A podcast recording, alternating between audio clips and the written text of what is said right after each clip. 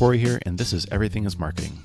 Other marketing podcasts might give you the highlight reel or focus on a particular industry, strategy, or tactic, but this podcast explores marketing from every angle and allows you to get inside the head of the guest to really understand who they are and how they think.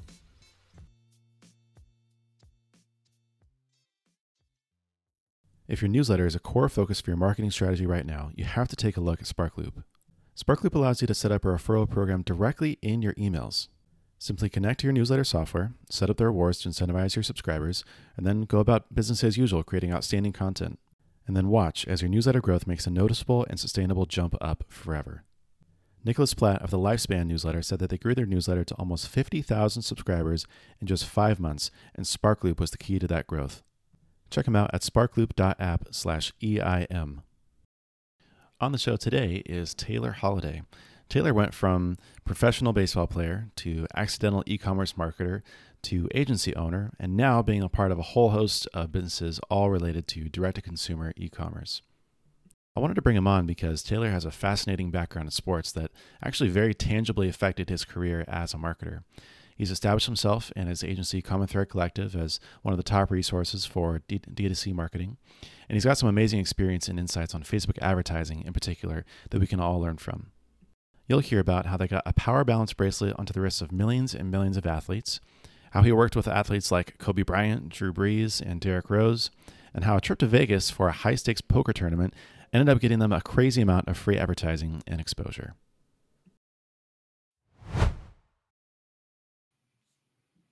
All right, Taylor, to start out, I would love to know did you ever think that you'd be in D2C and e commerce and running all these businesses uh, that you have today?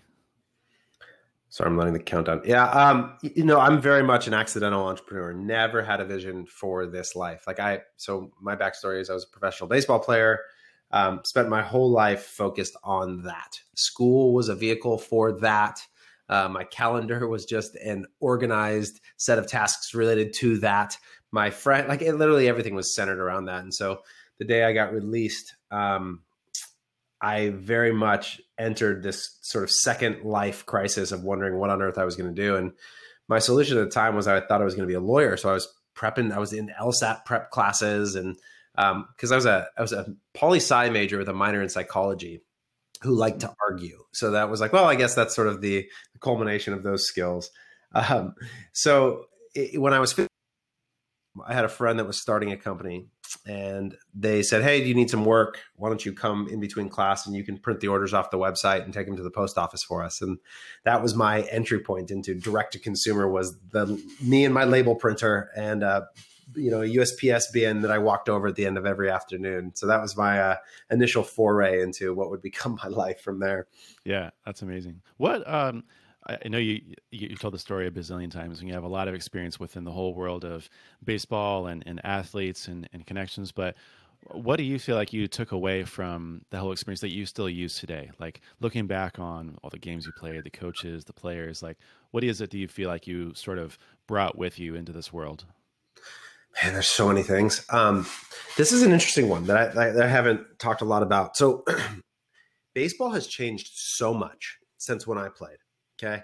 Um, when we were, and this is going to be a little bit nerdy baseball, but hang with me for relevance here. When we were growing up, we were taught to hit the ball on the ground up the middle of the field. Okay. So, like, we would take countless hours of batting practice with the goal of hitting hard ground balls to the middle or to the second baseman. Like, there was drills that we would do to to go through this. And what has happened now over the last three to five years with sort of this uh, data revolution in baseball is it turns out that's like a ground ball to the center of the field is the least valuable outcome that you can possibly generate. Okay. Like literally, it, it, it's like it feels so obvious when you look at a baseball field. There's a pitcher and there's a center fielder. They're all standing right there. There's two infielders. Like there's all these people in the middle of the field. And it turns out this thing that we were taught never to do, which was hit a fly ball to the pull side, is actually the highest expected value outcome that you can have as a hitter. Um, and that's why you see baseball moving towards sort of more three true outcomes, a lot of home runs, strikeouts, and walks. But the reason I tell that story is because I was taught by some of the best instructors in the game, best coaches around, and I was taught fundamentally wrong in a lot of ways. Hmm. And one of the things it's always reminded me of is like this idea of strong opinions loosely held.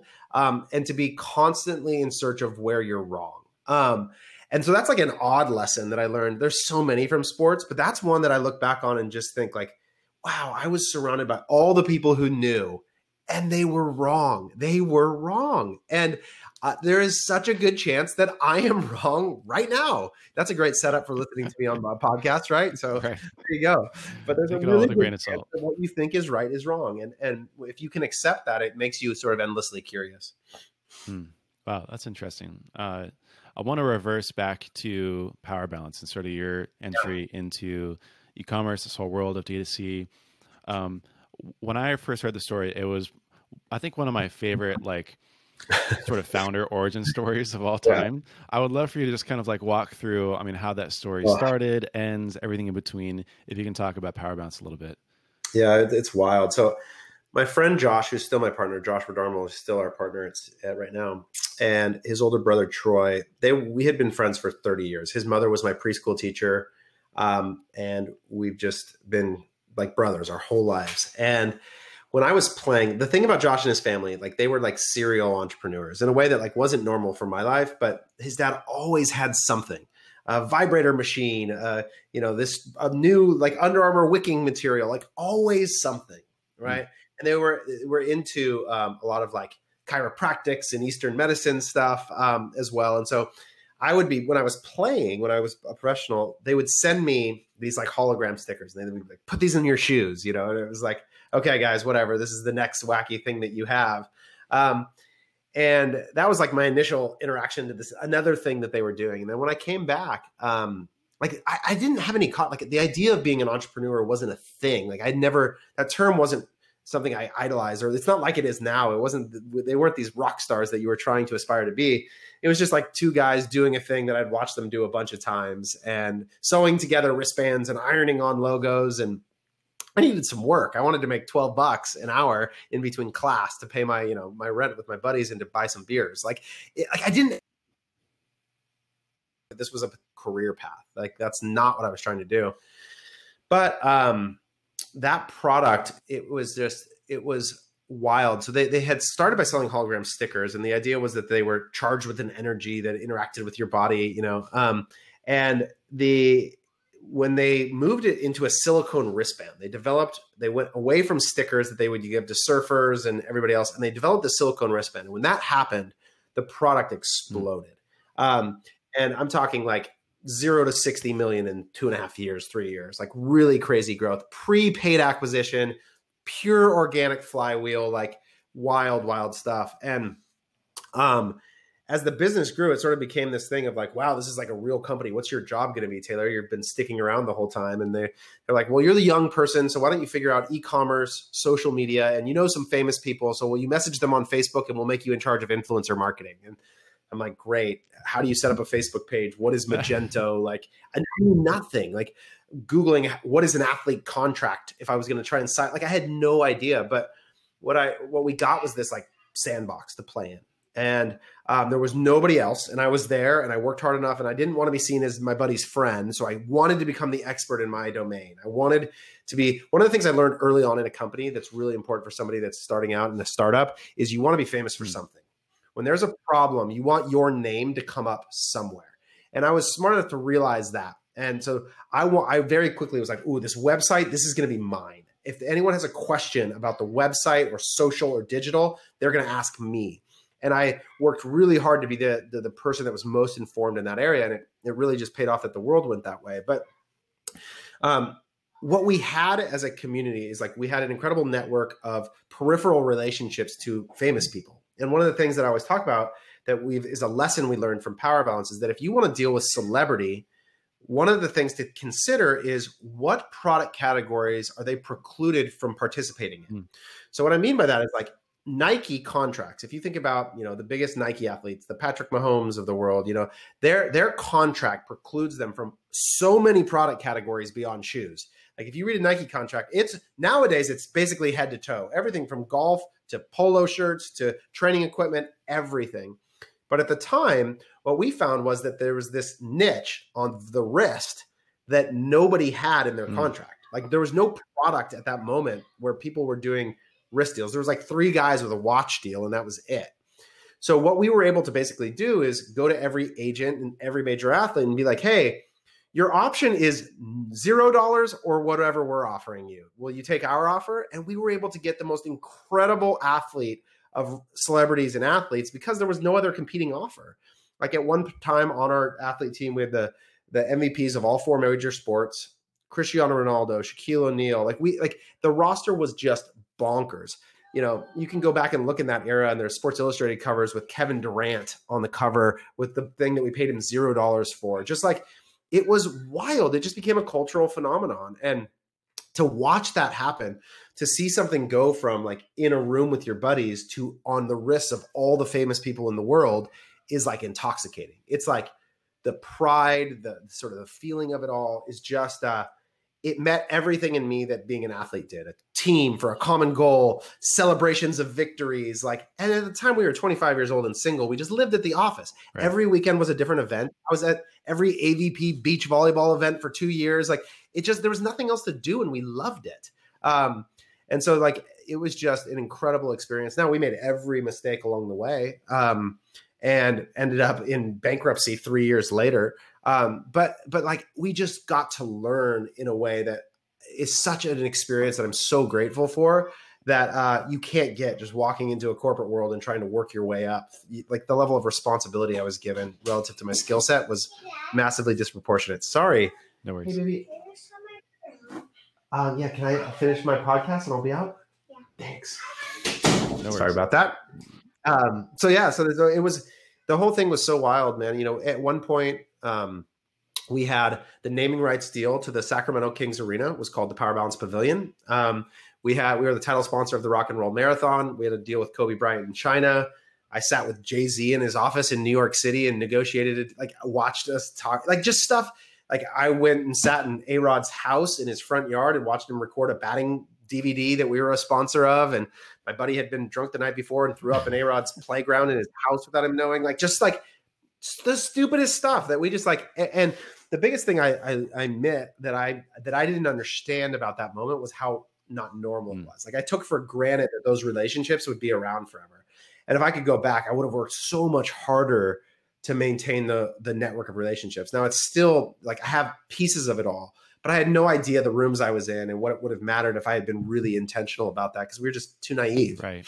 I, I want to get back to the athletes in a second, but I remember being in high school playing basketball, and one of the, the yep. guys came in with this new thing on his wrist, and we're all like, "Hey, what's that?" Yep. Like, what? And he's all, you know, telling us about, oh, well, it helps you with your with your chi and your balance, and helps you shoot better, yeah. and yep. focuses your mind, and and all this stuff. And I just remember thinking like, wow, I came out of nowhere. And then everyone started watching or started wearing them. Why? It was just why, why do you think that it it took off so quickly and sort of like went viral organically?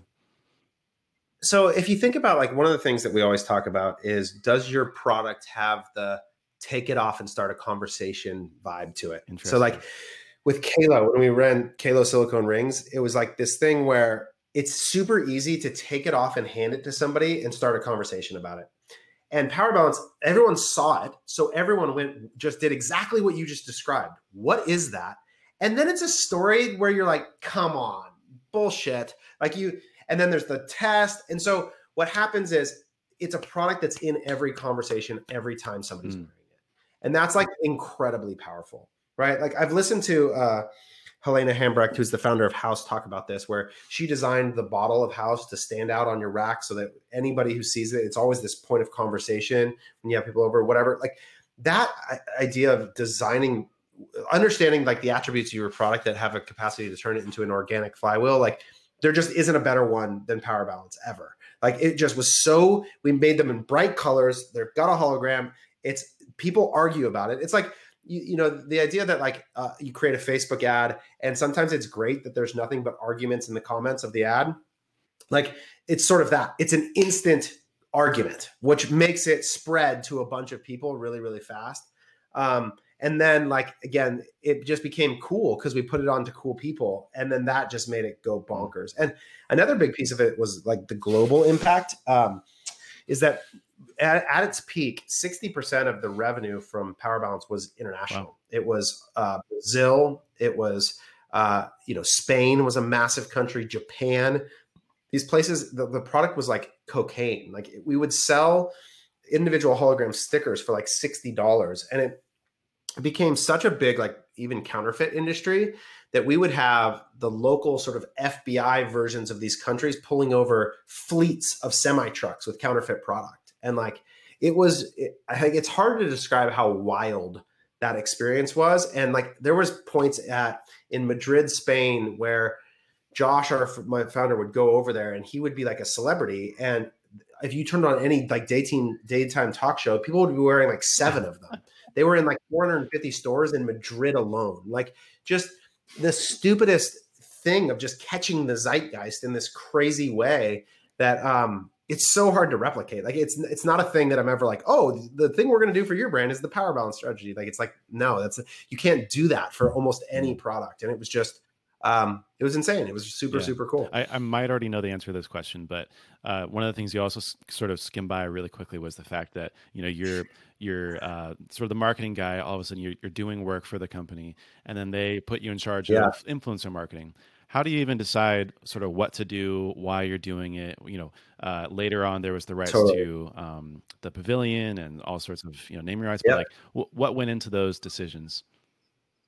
So, so th- this is this is in a lot of ways, and this is the thing. Sometimes not knowing is the best thing. Like, what I mean by that is that I knew who famous people was. I was a huge sports fan. Like, I could look out and go, "Oh yeah, Derrick Rose is next," and that was the year you know Derrick Rose won the MVP or Matt Kemp's the coolest baseball player. Like that wasn't hard to identify, but what I didn't have any idea is like what should a deal be. So I literally would just think like like I thought of it in terms of sports contracts. So that's what I like understood. Again, I was an athlete, so I just thought like, oh well, if I want to do a deal with Derrick Rose, it should be a two year deal, and there should be performance incentives, and it should be like for the and like it's like sort of free agency, so it's it's comparative market rates of what he can get somewhere else, and there's no other option. So I would literally like, and I, I, probably sounded like an idiot. Like if you played back the phone calls, it's probably laughable. But I would just call like Matt Kemp's agent and be like, "Hey, uh, for twenty five thousand dollars, would you do a two year deal with a one appearance, and I'll give you another twenty five if he wins X award?" And they would be like, "Yeah, you know, Taylor is one day rate," and I'd be like, "Well, you know." It would just go back and forth, and I would just make mm. stuff up, like honestly, and um, in a lot of ways, like I think about now, like my contract negotiation skills or whatever, there's something about being naive to what should be done that allows you to dream about new ways to do it, you know, that is just like really freeing. And literally, it was like, and then once I got a deal with one of them, then I would just be like, Drew Brees' agent, hey, Derrick Rose did it for this much. Would you do it for that much? And then it became just super easy because I had I had a proof case. It was like, this is the deal. Do you want it? Yes or no? You know, and then it was like just easy to go through them one by one and then we sort of learned and like the, the power balance pavilion deals or like the the rock and roll marathon those were bigger things that i wasn't personally just responsible for but um, it all sort of like just compounded where you're trying to assess and the funny thing is is like nowadays i think about influencer deals and so much of it is like this direct roi that you're able to attribute to their posts or whatever like there was right. none of that. This was like we're going to put you on a pop in dick's sporting goods and we're going to do a photo shoot and we're going to shoot some videos and we're going to make a custom ring or custom band at some point. Like there was no attempts at measuring. And in some ways again i think that was freeing is that sometimes you get lost in what you perceive that you can measure. And the reality is there's so much that you can't. And back in the days when we just accepted that you couldn't there was pros and cons to that and that i think um, there was freedom to do things that were really impactful and had sort of more cultural impact um, that was not directly tied to measurable roi Whereas today, I think that there's there's a pros and cons to some of those decisions that I'm, I'm, sure we wouldn't have made them if if we were obligated. Right. If it was more the norm to be like, well, what's the ROI and how are we going to be able to track it? And yeah, you just kind of get caught totally. up in all the details, and then all of a sudden you spend three months doing nothing, and you're sort of you know waiting around. Yeah. And I know, like, I can say that, like, we built that business walking around with a book of pictures, and like that was at every event. It was our book of pictures of athletes. Here's the photos of everybody that we're wearing, and we showed that book to a hmm. million people. And so, like, I know that that got us deals at retailers, that that got us into events, that that got us more athletes, that that sold us product. And it was like, so what's the measurable ROI of that book that I got to walk around with and show to a million people? Like, hard to say, but I can say that it was a major impact on the business. Was just that book of photos of famous people that you trusted wearing the product. Yeah, I mean it's social proof, right? Just being able to show the picture and saying, "Hey, Drew yeah. Brees has it. Why don't Why don't you?" Right? It's that's right. It's a no brainer. Right. Um, I know you also had uh, you had your hands in a lot of different sort of industries, if you will. I mean, there was NFL athletes, NBA athletes. I believe there's also yep. poker. There was like, what was the the span uh, across the board? So we were just again like this freedom, like something happens when like all you do all day is just think about your thing that you're obsessed with is like you're constantly on the lookout for ways to like find opportunities. And the biggest challenge when you're selling it's the same thing with a ring is if you're selling a wristband is like how do you photograph it? Like if you take a picture of somebody far away you can't see it right? And so you have to think about what are moments where you can contextually see someone's face and their hand simultaneously. It's like it's a weird like challenge in developing marketing collateral and so we uh we would always sit around and like try and find spots where we could see that. And one and this was like at the peak of the the poker hype, right? This was this was the year it was the November 9, which was there was 9 millionaires at the table. Um, and they they played it up until um, September or up till September and then they took a month off and then they were going to play the November 9 on TV. Um, and I remember just we were we all again just stupid 25 year old kids playing poker all the time ourselves. I grew up playing party poker online, and so we were all just obsessed with this with the the sport or whatever you want to call it. And um, I remember we just turned on the TV one day and we're like the whole cam, like every shot is someone's hand with their face on ESPN in front of tons of people, and it was just this light bulb of like, well, what if we just put the product on all these guys, you know? Um, and so literally we convinced Josh, who was my boss at the time, me and my Tyler, uh, who was like at that time working with me in influencer marketing, we went to Josh and we're like, okay, crazy idea. We're going to go to Vegas and we're going to convince them to wear our product. And he's like, what do you mean? Like, I was like, we're going to get in the van. We're going to drive to Vegas. He's like, do you know them? Nope. We'll figure it out along the way. And he's like, whatever, just be back Monday. You know, it was like that was the vibe of the environment that we were in. So we, we had a big power balance van. We jumped in, we drove to Vegas. Along the way, we're like internet directories finding these people because they're not, they're not, it wasn't like they had Instagram accounts mm. back then, right? Yeah. So this was like we found one of their mothers, okay, literally on an online directory, called the home of one of the players' mothers and she was like, "Oh yeah, yeah, I think uh, you know Joe has this agent," and she gave us his agent's number. And so we ended up through the same sort of just pulling on a bunch of threads, rounded up a meeting with five of them. Okay, so five of the nine. So we get to Vegas and we pull up. We have this meeting. We sit down, and we had gotten approved a budget of five thousand dollars that we could spend to get them to wear the product. So we sit down and we're like, "All right, guys, we got five thousand bucks. Here's what it is. Would any of you be? All you have to do is wear it. Roll your sleeves up wear it on dirt while you play, and that's it. Four of them looked at us and went, guys, we bet that on a hand of blackjack. We're not doing this. See you later. And they got up and left. One of them, Joe Cada, said, yeah, whatever, I'll do it. He was the youngest kid at the table, the youngest player ever to make the World Series of Poker uh, final table. And we sat for three and a half days in the room. Because the thing about the World Series of Poker on TV is they just show you the hands that have action. But the reality is, most of the hands have no action. It's hours and hours and hours of people playing poker. And so you're sitting in the Rio Hotel, like they play till like three in the morning, and then they get up and play at nine in the morning. And we didn't know how long it was going to last. And so we just sat and watched, and he kept winning and he kept winning. And we would be texting him, pull your sleeve up, pull your sleeve up. And we would call back to Josh, we need another night. And he'd let us stay for 49 bucks at the Excalibur Hotel, and we'd book another night. The next day we'd come back and then he'd suck out on the river and hit a set and be back in the game. Like if you go back and watch that year, it's insane how lucky mm. Joe got. But the long story short, he ends up winning. He ends up winning the World Series of Poker and still hanging in the Rio Hotel is a photo of him because the bracelet, the thing about the World Series of Poker, it's a bracelet, ah. right? So it's bracelet, power balance, holding oh stacks oh of money. And that was the shot of him winning that they played on ESPN all day long. And it was just that night we partied with him at the suite until like it was just wild. The whole thing was just so stupid, but we just got so lucky. That's amazing. I, I love that story so much, and I, I assume there's you know we could spend hours and hours and hours, and hours going through some of these stories. But one of yeah. the things I am interested in is having uh, like a like a lit- literally a legendary set of uh, athletes and sort of influencers working with power balance. I have to imagine that there's yeah. some difficulties. There are some things that go wrong. Oh, um, is there anything that sticks out as like, yeah, we don't do this thing, or just like a I don't know something that that did go wrong.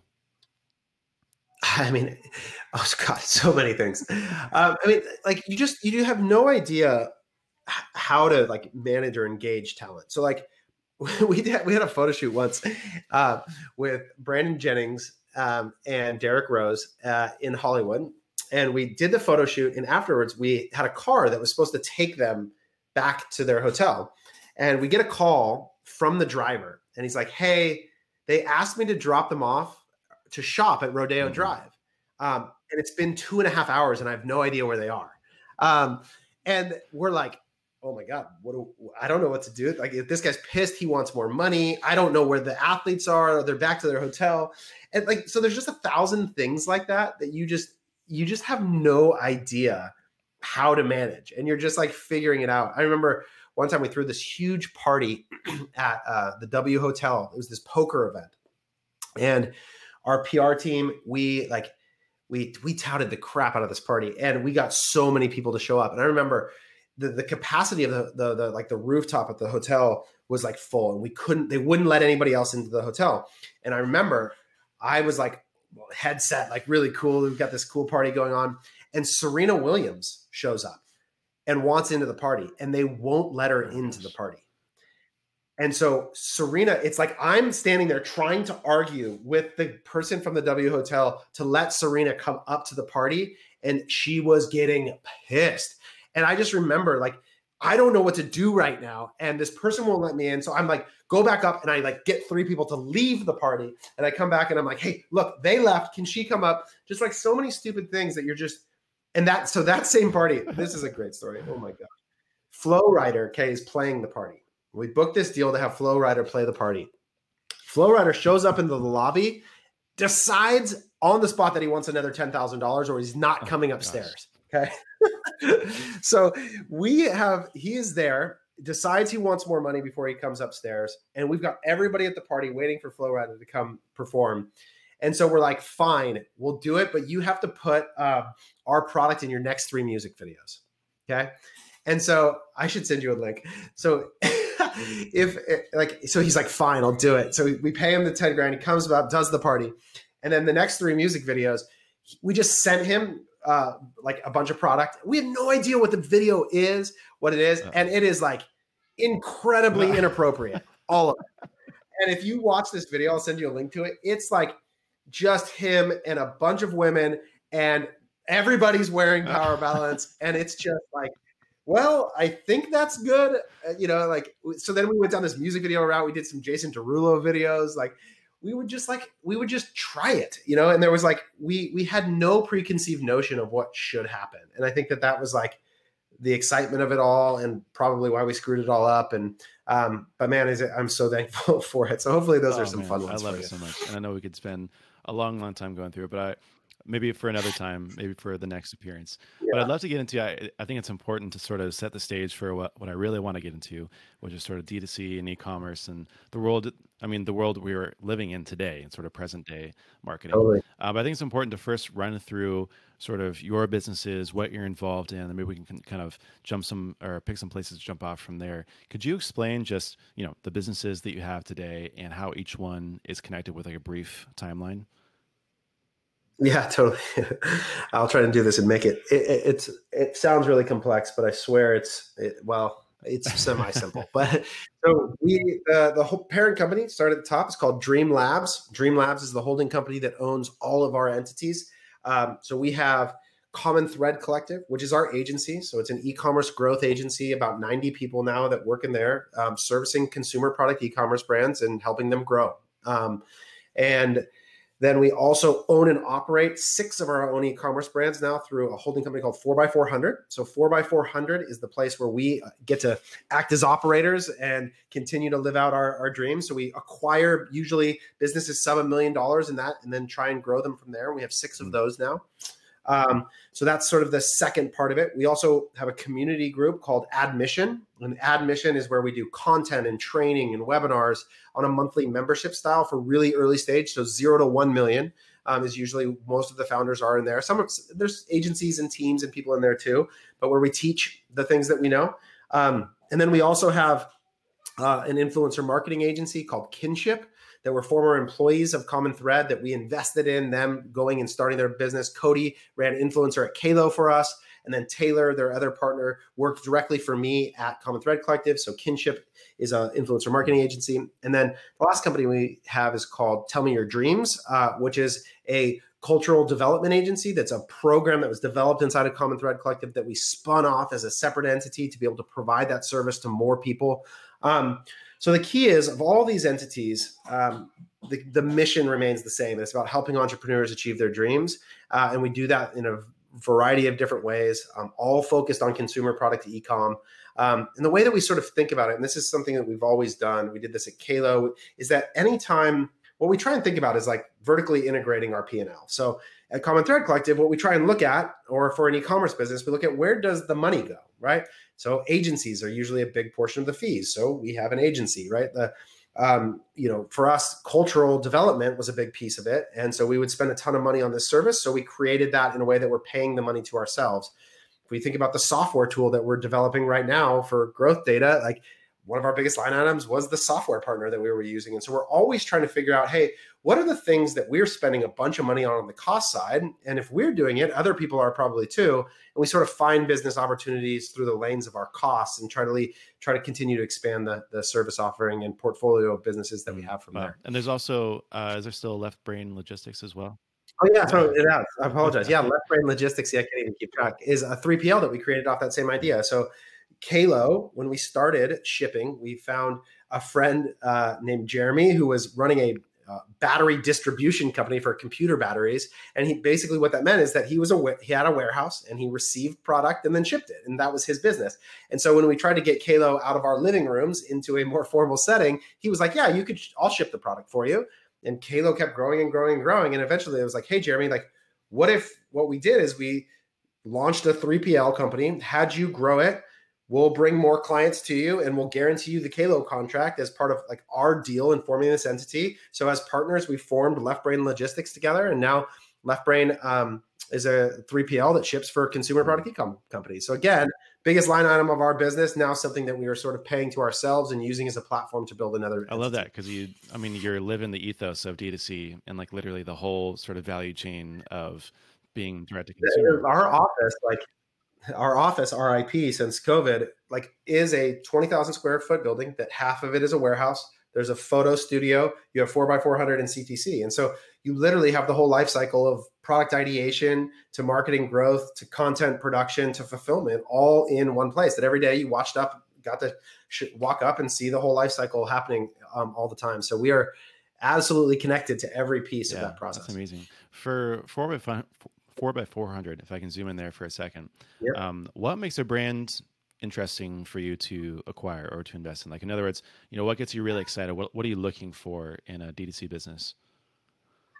Yeah, it's a great question. Um, and we have sort of a, a detailed set of um, principles that we think about. Um, I'll give you the the core one. So one is um, an authentic founder story. So one of the things we believe that you can't recreate is the reason for the product existing and the the deeply true um, problem that it was solving for somebody. And so one of the things that we love to do is to find founders who are primarily product people who had a dream to solve something in their life. So give you a couple examples is like Brian Wilkinson, who was the founder of Slick Products, the first brand we acquired, grew up riding dirt bikes in Hawaii, which is super red clay. And his parents and him hated cleaning the red clay off their dirt bikes and the traditional wash would strip the lubrication for the motors and so they came up with a different solution for the problem that they lived in right? Um, amber hawthorne who started bamboo earth is like she was into clean skincare and making soap in her home before that was cool 15 years ago and has been deeply genuinely caring about making natural ingredients and products since she started and that's how we have the cleanest skincare on earth in bamboo earth. And so each of these times and our most recent acquisition modern fuel is like an engineer who made a better writing utensil um, for you know that he really wanted to craft out of a single piece of metal for his life because he used mechanical pencils and pens every day in his job. And so that piece of it we don't believe we can fabricate that. Um, so that's like criteria one. It has to be real for the person and there has to be some heart behind the product um, from there, it gets way less uh, soft soft skill and more tactical. And that like we want to see 70 points of margin landed. Um, so when we think about what it costs to get the product all the way from production into the customer's hands, uh, we want to see 70 points of margin. um, on the product is super critical. Um, we want a great value to weight ratio. So if we when we say that term, what we means is the AOV relative to the shipping cost um, is super important. So if you think about our businesses, um, so we have FC Goods, leather wallets, $170 AOV wallet, skincare, really small, pens, tiny, high AOV. Um, and then Slick is the one that sort of breaks that mold that we we've had to work really hard because it's again shipping big bottles of soap, uh, and then genuine collars, leather dog collars. So like each of those, they're usually small products worth a lot of money. Um, so that just helps again with that mm. margin um, to think about. Um, we want to see that generally speaking, like we look at um, something we call the four quarter accounting principle, which is this idea that of your revenue, 25% is going to CAC, 25% or less is going to cost of delivery, and then 25% OPEX. What we'd like to see is businesses that are over indexed on their OPEX. Um, so, an example 31 Bits, a jewelry company that we acquired, again, small, great value to weight ratio we looked at their business and based on our what the primary value proposition of 4x400 or one of them is shared resource right? So we can immediately reduce the opex of the business and take something that's less that's overweighted on that portion of the business. They have rent they have agency fees they have all these things and we can immediately strip those out of the business and make them profitable. Mm-hmm. um, so for us like when we think about this and this is another like sports analogy that i love um, is we think that one of the underserved opportunities in ecom is um, at the bottom of the market. So what I mean is that we think of success as buying a business for less than fifty thousand dollars and selling it for two million dollars within two and a half years. And so the principle there is like if you think about the Tampa Bay Rays, okay, so team in the World Series. Um, one of the things that they're uh, that they're heads of baseball operations, and it was really Farhan Zaidi, who's now with the Giants, and Andrew Friedman, who's now with the Dodgers. One of the things that they discovered when they were forced into the constraint of small market Tampa Bay is that a win, so WAR, which is one of the primary metrics in baseball, um, that basically assesses how many wins a player is worth relative to replacement value. So if you had Mookie Betts, he's worth six wins a year relative to if you put an average major leaguer in his position. What they found was that a win was way more expensive on the high end. So, in other words, to try and get a player that would take you from six to seven wins was really, really expensive. But to try and get a player that took you from a half a win to 1.5 wins was way less expensive. It was the market inefficiency in baseball. And when you're the Tampa Bay Rays, you can't pay that player to go from six to seven, but you can pay a bunch of people to go from a half to one and a half. And functionally, it's the same net outcome for your business. And I think one of the inefficiencies in ecom is similar in that going from half a million to two million, I think is really doable and really inexpensive. People aren't interested in paying for it. It's not sexy. Those businesses are undervalued in my mind in terms of their opportunity versus businesses that have a great EBITDA at 10 million, 20 million, 30 million. The multiples you're going to pay on those are way, way, way higher. So if you think about that same principle of what am I paying on a dollar of profit well, when that dollar is the millionth dollar of profit versus when it's the first dollar of profit, the multiple I'm paying on it is way greater at a million. And there's some good reasons for that, but we really think that our skill set and what we have the ability to do is almost, in, in a lot of ways, like this is an oversimplified um, comparison, is like um, we're a pawn shop. We buy, we can identify products, we can clean them up, we have a market for selling them, and we can get them to a place where we can flip them and make money, and there's margin there to be made. And so we're really excited. Like I can't publicly say it, but we literally just closed on our first transaction yesterday. Um, so we're we're sort of seeing the model come to life in in connection with how we dreamed about it, and uh, yeah, we're going to see how many times we can continue to do it. I, yeah, I love the way that you think about it, and I know one of the other uh, things that you have an interesting view on is sort of your unique advertising philosophy and the way that you tie in metrics with frameworks. And I'm asking selfishly because my wife just launched her own sort of uh, handmade jewelry jewelry line, uh, launching um, yes. say earrings, Joycraft Handmade. A little shout out to her. Cool. So I'm personally wondering like how how should someone like me, who's a beginner, let's just say, think about advertising yeah. uh, a new brand, a new uh, product online? Yeah. So first of all, the, the number one thing I always tell people is define the rules of the game before you start to play. Meaning, what does it mean to win? Okay. And what I will tell you is that one of the advantages that we have is we have large data sets to contextualize results. So on Facebook, a 50th percentile, meaning middle of the road, outcome is a two to one ROAS, return on ad spend. So that means if you spend a dollar, you make two dollars. Okay, and that's a that, that's like a mediocre outcome. Now, this is for brands that are pretty well established. I'd say for brand new brands, it's actually even lower. It's probably closer to a 1.2 to hmm. 1.5. So the question is that I would ask myself is can I win at that margin? Can I win giving away 50% of my costs? If no, what do I need to do in order to be able to win at that number? So, what do I need to reduce on the cost side of my business such that if I sell a product at 50% CAC, I make money? So that's the first thing is I would make sure that's the case. Or what reason do I have to believe that I'm going to produce an outcome better than two than two to one? Hmm.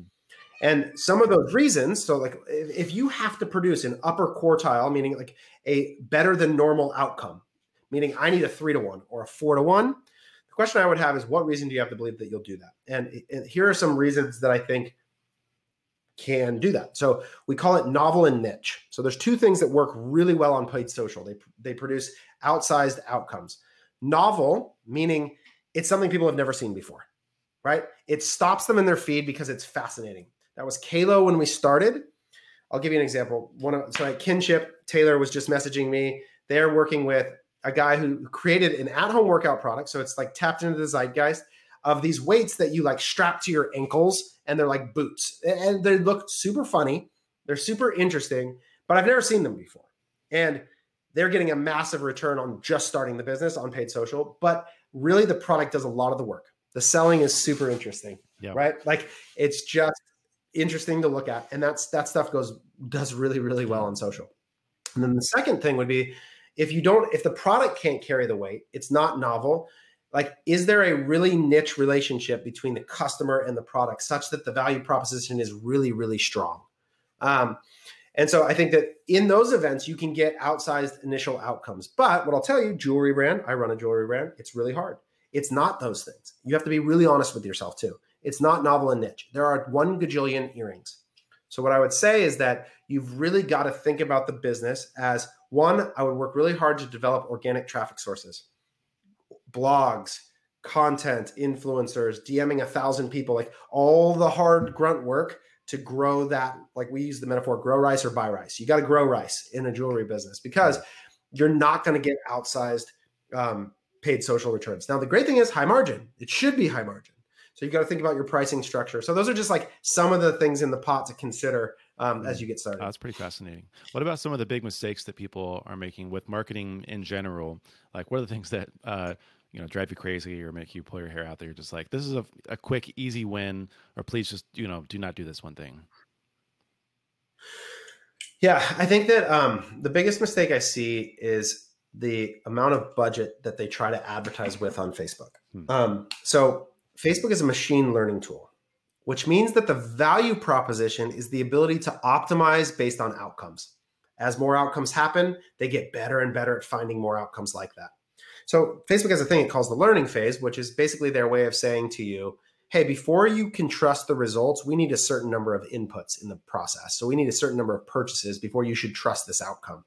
And they'll tell you like that their general direction, and this is not specific, it's a general direction, is 50 purchases per week per ad set. Okay. Before the data is even trustworthy. And so what I see a lot of people doing is they set up, they've got a hundred dollar AOV, right? So let's use your your earrings. What's the what's the price point? What's the AOV? Uh, like thirty to forty dollars. We'll say thirty five dollars. Okay, so let's let's call it forty dollars. Okay, a forty dollar AOV, and they go and they launch an ad set with a forty dollar a day budget because that's what they can afford. They go, well, I've got forty dollars a day I could spend on advertising, and what I'll tell you is that that that is actually worse than spending sixteen hundred dollars a day, even though it feels like it's way riskier to spend sixteen hundred dollars a day what you're doing spending $40 a day is riskier. It's worse because the outcome, you're not using the tool as it's most effective to be used, right? And so when that happens, people end up building these constructs where before they even start, they can't really win. And then what happens is they spend $40 a day for two weeks and then it doesn't work. And then they go, Facebook ads yep. suck. Right. Um, and, and then it's like, well, this is a question of like, this is again, your job as a media buyer is to build great structure for your ad account. Did you build a structure to use the tool the way that it's designed to be used? And in most cases, I see the answer is no. Um, I'll give you another specific example that I see a lot. Um, and I'll use Qalo again because it's an easy, practical example. Um, Qalo rings, okay, two order types $20, one ring, $40, two rings. What do you think the average order value is on the website? $30. Right. $30. $40. But guess what $30 is indicative of? No purchase. There is no purchase that you can actually combine the products to get to $30. Oh, right. Okay. This is the problem with average as a measure of central tendency. If you looked at the modal order, it's actually $19 is the modal order. Um, it's the most common order by a lot. So when you go to set up in, uh, a Facebook ad campaign, we use a tool called CBO cost cap, campaign budget optimization with a cost cap. So basically, what you say to Facebook is, I want a specific outcome, uh, cost per acquisition, and I want it to be at that two to one ROAS number, two to one return on ad spend. So if I have a $30 AOV, what they'll do is say, oh, I want a $15 cost cap because I want that two to one, and I'm using AOV as proxy for what I think will happen in this campaign. But if you tell Facebook, I want a $15 cost cap, what have you just done? You've just excluded them from targeting every single $20 purchase because a $15 purchase against a $20 order, if you tell me that's my floor, you've created a system that isn't actually designed to accomplish any order or right. sale that happens.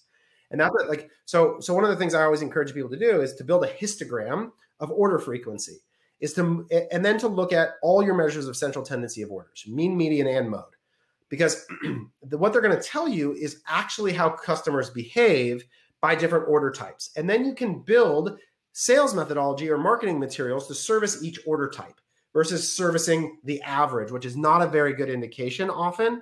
Um, it's the same thing with like uh, people will use average order value as proxy for thinking about things like free shipping thresholds. So, like in the Qalo example, if I put my free thrift or free shipping threshold based on the average order value, I'm thinking I'm trying to move people from 30 to 40, but I'm not. I'm trying to move them from one ring to two mm-hmm. rings. That's that's the thing I'm actually yep. trying to do, and I've got to think about that. Not trying to get them from twenty dollars to thirty dollars. That's not that's not what's happening, right? right? Um, so I think those kinds of real understandings of what is the consumer behavior that you're trying to go after based on your product set is something that people um, spend too little time on.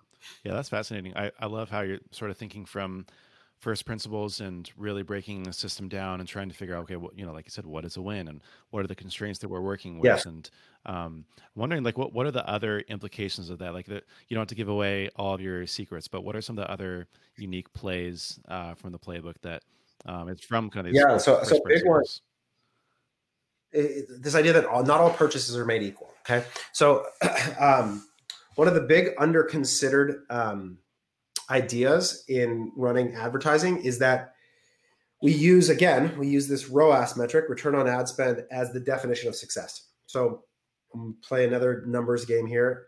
So let's imagine I'm optimizing my ad account for a two to one outcome. Okay.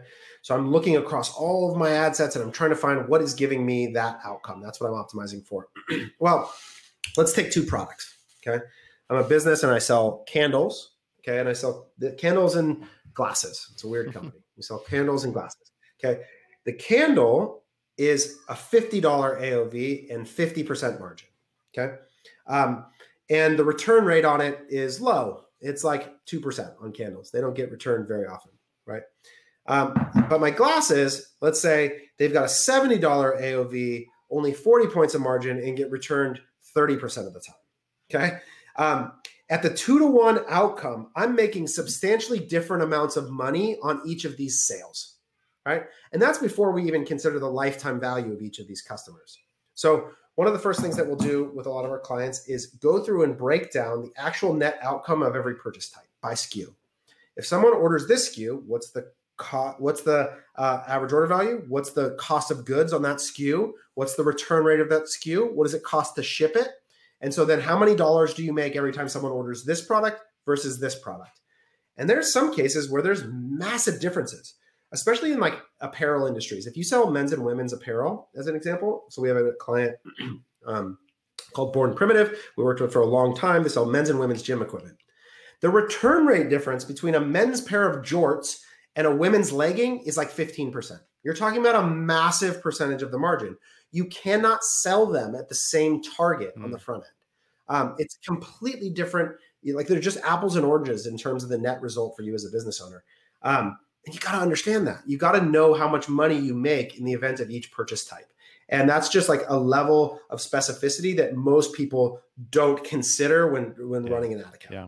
Before we wrap up here, I'd love to take a peek into your swipe file, quote unquote, as it were, um, and ah. hear about some of the marketing examples or campaigns maybe that you see that you really admire and you say, oh, this is an amazing strategy or tactic, or I love the way that they did things.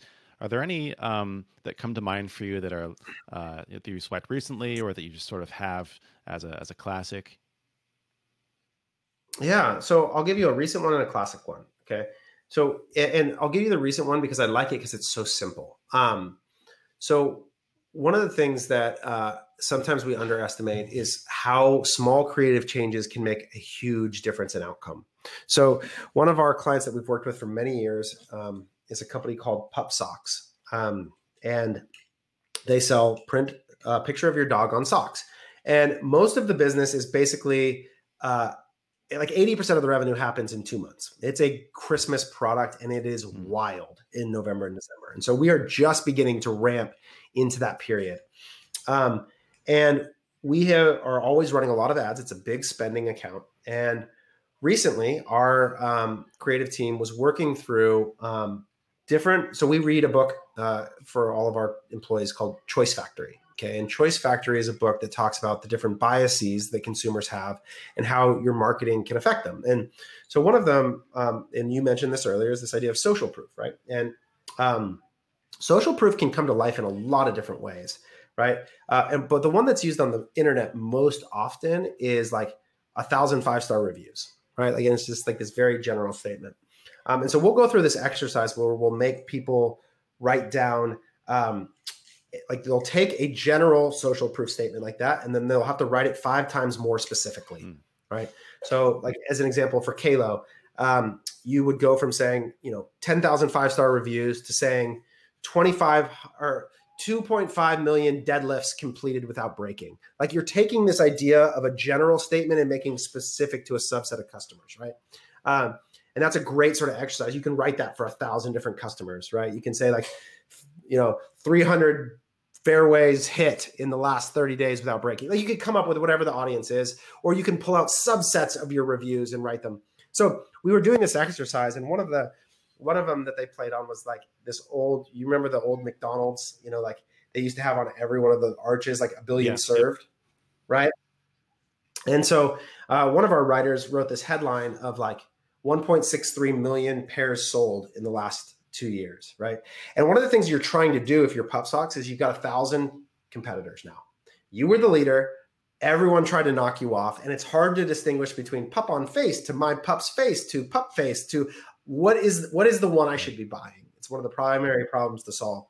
And so when they came up with this headline, I don't know when this is going to air. I might get in trouble for sharing this, but oh well. Yeah. Um, it like fundamentally altered the outcome, like increased CTRs by 60%, just changing this headline on the same images wow. that we were running um, and it unlocked massive scale of spend. And um, it's just another reminder of like, and again, there, we have a benefit. It's a big budget. You can test a lot of things, so you get more chances, which is helpful um, for sure. But that is a that is a super big unlock on a very small thing. Again, what I would encourage, what I want to share with that is like the root of the process of like, what do you understand about your customers? What is the problem you're trying to solve? And then how do you just play with a bunch of iterations and variations of a of a long-standing idea like yeah. social proof and how do you rewrite it more specifically you know a bunch of times I Love that. Um, so that's that's a fun one that is happening right now like today um, and then uh, uh, one of my favorites uh, for a long time and I, I, like this one again because it i think the, the the biggest marketing challenge is like we've worked with a lot of incredible companies like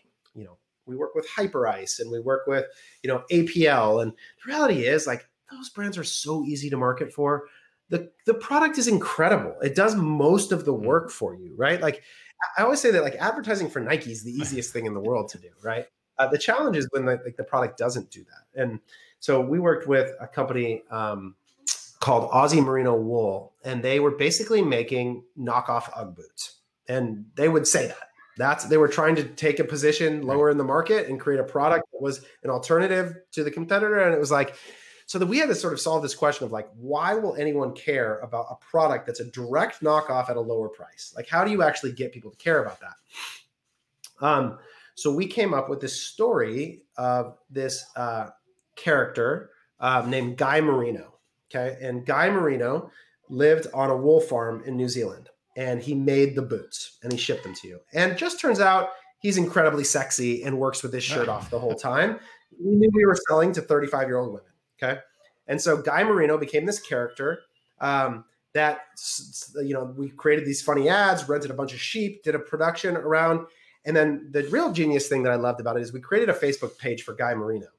And so when women would comment on the Facebook ad, Guy Marino oh, would respond.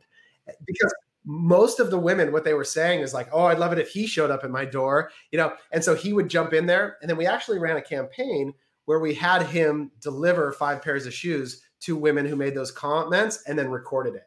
Um, and so, like this idea that, hey, the product doesn't do the work.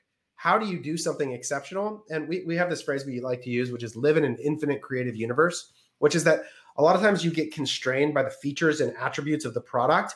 And sometimes you have to set that completely aside and you have to live in an infinite world where you can tell any story that you want. Um, and, and it sometimes the product just demands that of you. So those are those are two sort of a present small one and then a bigger one that required more thought that I, I, that I really like. Last question for you, and then I'll let you go. Um, sort of my guy Raz question: for all the things you've done, success you've had, how much would you attribute to luck, and how much to hard work and your own ethic? Yeah. So so what I'll say is that um, I am incredibly privileged, and I know this. There's there. I I am the default um, privileged attribute. I am a white cisgendered male uh, or uh, heterosexual who grew up in a Christian context. Like I, I, have had every advantage that I could possibly imagine. For me to state otherwise would be disingenuous, and I have learned that more and more in my life presently. Um, what I'm proud of myself for doing, alongside the acknowledgement of that, um, is that I just have a relentless obsession with solving problems, um, and in a way that's life giving to me. Um, it actually like activates my brain, and I enjoy it. Um, and so, along the way, like I feel like this job of being an entrepreneur is just can you survive to the next chance? Can do you get another swing? Like, do you get another ad to run? Do you get another like? And if you do, because the reality is the odds are stacked massively against you but the way that you defeat odds is by repetitions right? If i have a 12 sided die and my job is to roll a six would you rather have 12 rolls or would you rather have one? My goal is to get hmm. 12 rolls is to just keep rolling. Um, and when you do that we have this saying that like me and my partner jordan when we started like the reason i knew our business was would succeed is because we could always sell something else. Like every time if it came down to it we could get in a room and get a check. To do who knows right. what like it, it would, and, and, we just believed in our ability to do that, and um, and that just meant we got a lot of chances to figure out what our product was and what our service was and who the right customer was and all those things that are really hard to figure out. And so, um, yeah, so I don't know that there's a percentage breakdown, but I fully acknowledge that I have had all the privileges that life could afford and incredibly blessed in that sense. Um, and then also like to apply uh, that privilege to incessant problem solving. And I, I think that that's where yeah. I'm at, man. Taylor, thanks for coming on, man. Yeah, I appreciate the time. Thanks again to Taylor for hopping on with me. If you can, pop on Twitter and thank Taylor for sharing everything in this episode and let him know what you thought. A couple of takeaways for me. One, it's sort of a marketing cliche to be mission oriented and talk about what you want to achieve as a business that has a greater impact. And when I first started following Taylor, I kind of got that same vibe from him with his mission to help people start businesses and achieve their career goals. But after talking with him, it was super evident that their mission really was at the center of every decision they make, every business they start, and how they empower their employees. Number two, your network is your net worth. Taylor really made the most of his connections and the relationships that he had built, which is how he was able to be in a lot of the situations that he found himself in and become so successful. And he mentioned a few times how he felt like he could have nurtured his network even more and emphasize his network to everyone that he meets and works with. And three, also never forget about how Taylor thinks about an ad funnel and even goes as far to quantify the first three seconds of a video ad. And it's that sort of attention to detail that really helps them stand apart as thought leaders in the space and unlock new optimizations. If you've got a question or takeaway you want to share from this episode, you can actually do so in the Swipe Files community. You can chat with guests of the podcast as well as a bunch of other top notch marketers. Join a community that will help you do your best work and be prolific. Check it out at swipefiles.com slash membership. You can also get my free newsletter, Marketing Weekly. It's a curated digest of the best marketing content in your inbox every Sunday. And finally, check the show notes for all the important links. And if you could do me a quick favor, hit that subscribe button wherever you are and leave a review so more people like yourself can find the show and help me grow the podcast. And with that, I'll see you in the next one.